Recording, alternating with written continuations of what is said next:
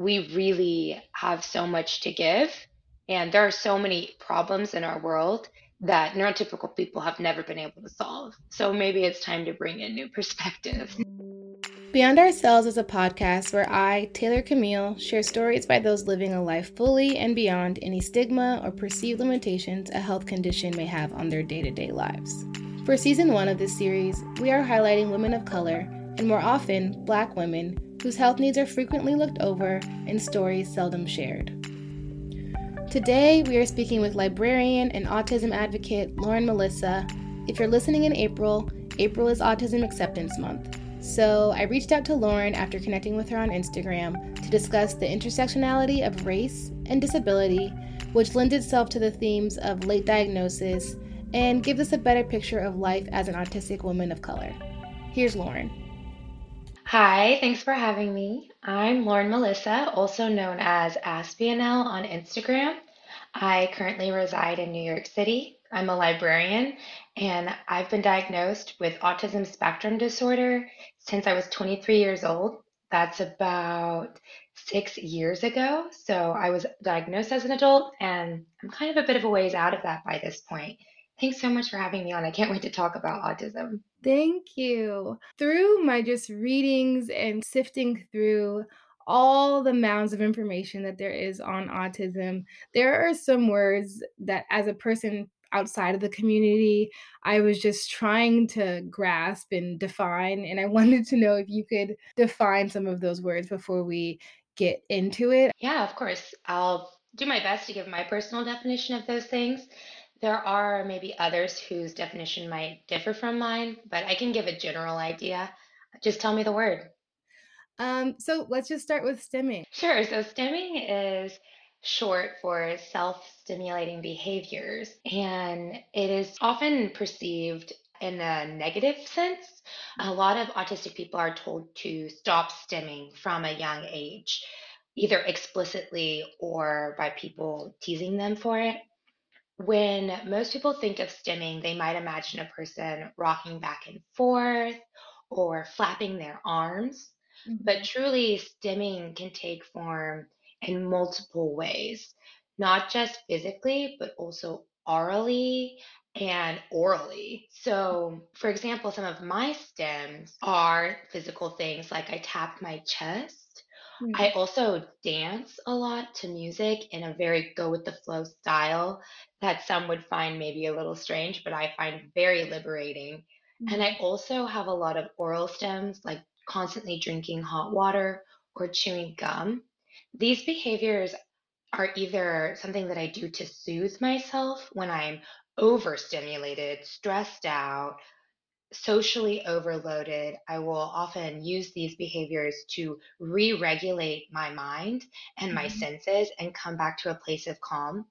But I also use stimming as a way to express joy and delight. That's very interesting because I feel like you have to be very in tune with yourself, especially you who got such a late diagnosis, to be able to pinpoint those things that you do that you could easily kind of mask or not really be in tune with. Well, actually, stimming behaviors are very difficult to mask. It mm-hmm. takes a lot of effort to stop doing them for many autistics. And it can actually lead to meltdowns and severe sensory overload if we don't get to practice our stimming, our stimming behaviors, our stims. And so that's why it's very detrimental to an autistic if we are told to stop, if we are bullied into stopping, because it takes so much effort to stop it that it really takes away from our ability to, in a sense, function in a healthy Mhm. way throughout Mhm. our daily lives. Yeah, it's pivotal. It's like a piece of yourself. Exactly. So, another word that's come up is neurodivergent. How would you explain that? Neurodivergent and neurodiversity is a pretty broad movement. Mhm. It is used often within the autism community, but it also includes other conditions, disorders, however you would want to define the different challenges that people face neurologically. So, autism spectrum disorder is what brings me into the neurodivergent community. But another person, say, could have ADHD, and they also have a place within the neurodiverse community. And it's basically a way of uniting people who have similar challenges and also similar strengths into a space where we can advocate for ourselves and for our needs. Got it. And a hashtag I've been seeing a lot is actually autistic. Where did that come from? What does it represent? I do not know who uh, birthed the hashtag actually autistic hashtag, but I've been using it for a very long time myself. it comes from the idea that autistic people themselves should be able to have the primary voice in what autistics need or want from the neurotypical world. We want to advocate for ourselves. So when we say actually autistic, hashtag actually autistic, we're pointing out that our opinion or the voice that's in a specific post or tweet is coming from an actually autistic person. I do want to mention that there has been some pushback recently to the actually autistic hashtag within the autism community Mm-hmm. because there is a growing understanding that many autistic voices are being preferred over others, namely white voices Mm-hmm. or male voices, or just in general, people who are verbal. And so there has also been another hashtag created called hashtag all autistics. Both, though, are still considered relatively appropriate to use on Mm. social media. Got it. So, textbook definition of autism, how how would you describe? I guess as a librarian, I'm leaning into you to give us the glossary here. Well, sadly, I don't have the textbook in front of me, but autism spectrum disorder is a it's become like an umbrella diagnosis for a few disorders, one of which is autism. Another was previously known in the United States as Asperger's syndrome, as far as I've seen it defined in the United States. It is autism, Asperger's syndrome, pervasive developmental disorder not otherwise specified. hmm And I believe I might be missing a few others, like I said, because I don't have the textbook in front of me.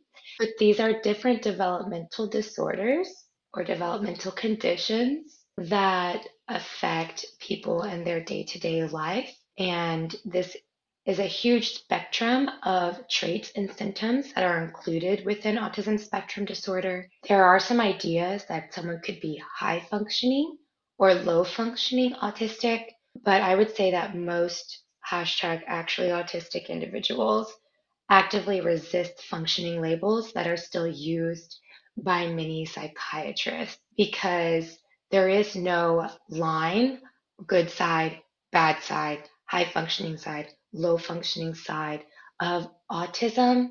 Everyone's traits and support needs are different.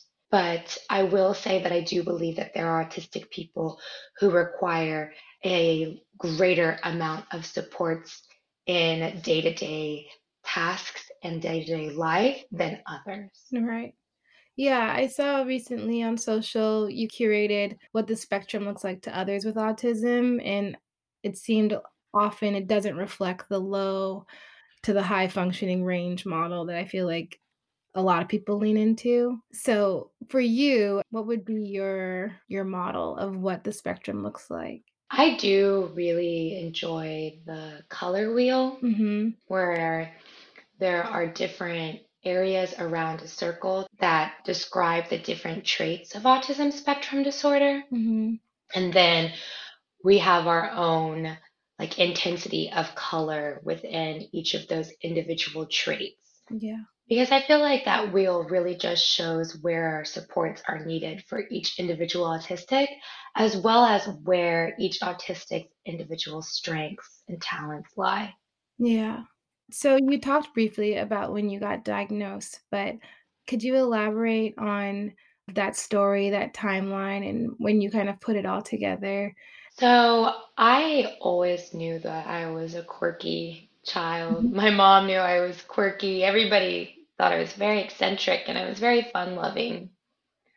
But after early childhood, where eccentricities are usually more embraced, once I started going into puberty and middle school, high school, my differences in speaking, interacting, and expressing myself were very quickly shunned. So I had been bullied from an early age on just being different Mhm.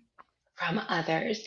And because of that, I always felt like something was wrong with me or that I was broken because no matter how hard I tried, even when I was trying my absolute hardest, I could go to school one day and then wake up the next and none of my friends would be talking to me because I had made some kind of mistake and I didn't know what mistake I had made. So I just went through life kind of feeling like something was wrong. However, I did succeed a lot in academics. So my teachers and educators who would maybe have noticed my difficulties and challenges more readily if I had been struggling in classes, these teachers, they kind of just think they're lucky stars, I guess, that I would turn in all my work and I would never disrupt and, you know, all those things. I love to follow the rules. Yeah. So they, I don't think they really wanted to mess with that. They were very busy. And then I went to college and I thought things would be different because I was going to be studying what I wanted to study and I would have more freedom with finding people that had similar interests as myself. However, I still encountered the same level of bullying and ostracization that I had experienced in high school. So when I graduated from college, I very much still had this idea that I was broken. When I went into the workplace, I thought everyone will be professional. I'll be doing better now. But I still encountered that same issue with my colleagues. I would do things where I thought I was being helpful, and they would perceive it as hurtful. Mhm. I would try to be kind to someone, and they would say that I behaved arrogantly.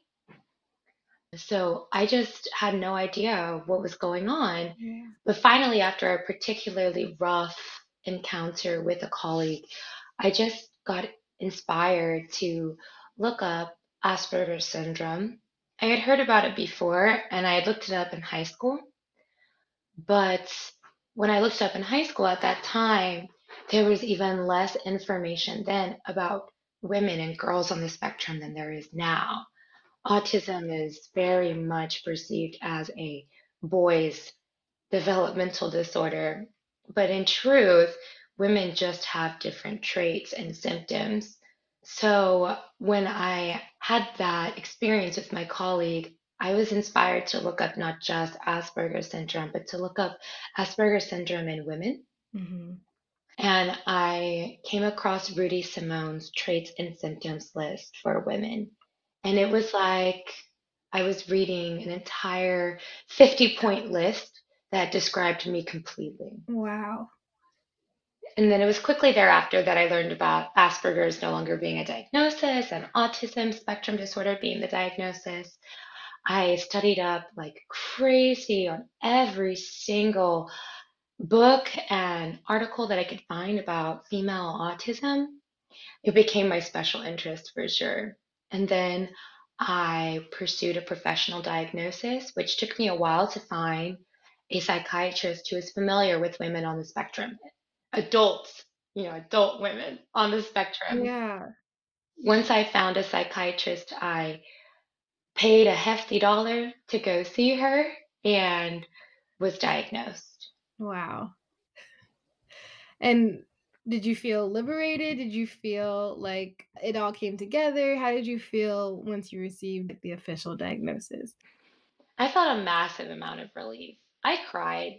Definitely, I cried. I think my psychiatrist might have cried too because she could tell how important it was to me when I found out. But I cried like tears of joy, just finally knowing that I wasn't broken, that I was neurodivergent, and that I had skills and talents as well as challenges, just like anybody else. Mine just looked different from a neurotypical person's. Yeah. I was also really happy because at that time I had been given multiple diagnoses that did not really describe my true experience. For Mm. example, I had been diagnosed with fibromyalgia. And once I received my autism diagnosis, I began to realize that I actually had sensory processing disorder and a whole nother list of different symptoms and that led to pain and other sensory experiences that allowed me to say goodbye to the fibromyalgia diagnosis, which is a diagnosis of exclusion. A diagnosis of exclusion means that you didn't have anything else, so this is what we gave you as the name for what you have. Well, I did have something else. I had a developmental disorder. How was it when you shared the news with your friends or your family? Were they receptive or did they grow distant? So, any friends and family that I have all know that I am very quirky. So, when I approached a lot of them, actually before my diagnosis, I would always bring the symptoms and traits list that I had found, like I said, by Rudy Simone, and I would have them read it silently to themselves. And then I would ask them if it sounded like me. And almost everybody said, This is you 100%. Like you're all of these things. And so most of my friends and many of my family members definitely saw it. I would say my mom had the most resistance actually to me being possibly autistic at that time. She just said, No, no, there's nothing different about you. No, no, no. You know, I think it was more like her wanting, you know, I'm her daughter and she has a different relationship to me in terms of wanting me to be happy and what her perception of happy would look like for her child. However, when I received the diagnosis officially and I told my mom, she completely agreed. She's like, I knew it. Like, I've known forever. I just didn't want to admit it. And so, yeah, everybody pretty much said, yeah, definitely you have it. I would say the big difference in response was what I should then do now that I have this diagnosis. You know, mm-hmm. a different reaction from people. Some people saying, like, oh, great, you can address your needs and get more supports. And some people saying things like, thinking that they were being kind, this doesn't change anything about you. I'm not going to treat you any differently. And in my mind, I'm like, please do treat me differently because you've been driving me crazy and you've been making me have meltdowns and you've been doing all these things that have been very detrimental to my mental health. Um, so can we talk this out? But they would resist that Mm. because of this mindset of, no, no, no, you're still the same person. And I wanted them to know that, I mean, yes, I still had the same interests and same passions, but I was changing and it was going to be a change for the better. Yeah, don't resist the change. Did you ever explore with your mom why she resisted, like, or what kind of pushed her away from embracing it? She did talk to me about it a few times, and I think a big part of it was that she didn't want me to be treated differently from other children. Mm, She didn't want me to lose out on any opportunities. right. But at the same time, I didn't get to experience school and friendships in a way that I could have had I been receiving supports in those areas. Right, something more tailored to you and your needs than like a blanketed everyone treatment. Yes. You talk about how you've seen race play a role in disability and its lack of diagnosis there as well. Yeah, I can speak to that. I am myself a person of color, and as a woman, I have definitely experienced diagnosis and intervention and things like that differently because of my race and because of my gender. So I was diagnosed later, I believe, because I am a girl and the girl symptoms are less recognized. But I also believe that many people of color do not receive autism diagnoses because educators and adults tend to view children of color in school buildings as more likely to be quote unquote problem children. Mhm. And that is just like an a part of being a person of color. There's a lot of bias there and a lot of racism and prejudice. So I think that also prevents many young children of color from receiving a diagnosis and instead getting mislabeled as very aggressive and without a real explanation or a lot of diving into the reasons why and how we can support children of color in this area. I also think that it would be unwise of me not to mention that many people of color, including myself, grow up in lower socioeconomic backgrounds, and a diagnosis of autism is very expensive. Mm-hmm. And getting supports for it is very expensive, and that's not necessarily accessible to us. I grew up below the poverty line. Mm-hmm. And even if my mom had wanted to look into me having autism, I don't think that she would have really been able to gain access to the best resources for me. Mm-hmm. And then lastly, I will say that just being a person of color in a world that is very often either microaggressing or full out being racist, Mm-hmm. I do walk with a very uncomfortable level of stress in social situations of having to navigate racial lines. And that additional stress leaves me very open to overload and to meltdowns. And there was even a time when I did have a meltdown that was triggered. The final trigger for it was a racial slur that was said in my presence. Mm-hmm. And when I had the meltdown, I needed a lot of support at that time, autistically. But most people, instead of realizing what was going on, chose to believe that I was just this black girl having too big of a reaction to a small little bit of racism, Mm-hmm. which was terrible and just only compounded the meltdown further. Yeah. So I would say that there is intersectionality between race and disability on a lot of levels. And I'm sure this probably looks different for every autistic person of color. Yeah. How have you embraced your differences and tried to share that positivity with others? So, my autism diagnosis has been very empowering for me. Mm-hmm. Before, I had to live under the glare of others and people telling me that I was wrong and that I was broken or just acting towards me in a way that represented those thoughts. And once I became aware and was able to internalize that I am autistic, I was able and have been able to really just view myself in a completely different light. I think also gaining self sufficiency and the ability to set boundaries that I really need in order to be my best self has also helped me to see who my best self is. Mm-hmm. I can also see all the different gifts and blessings that autism has given me. Mm-hmm. The out of the box perspective, the ability to sense things that others can't, the ability to hyper focus on things that I find especially interesting. The fact that lying and dishonesty is something that is extremely difficult for me to grasp. And so I really value integrity Mhm. and authenticity.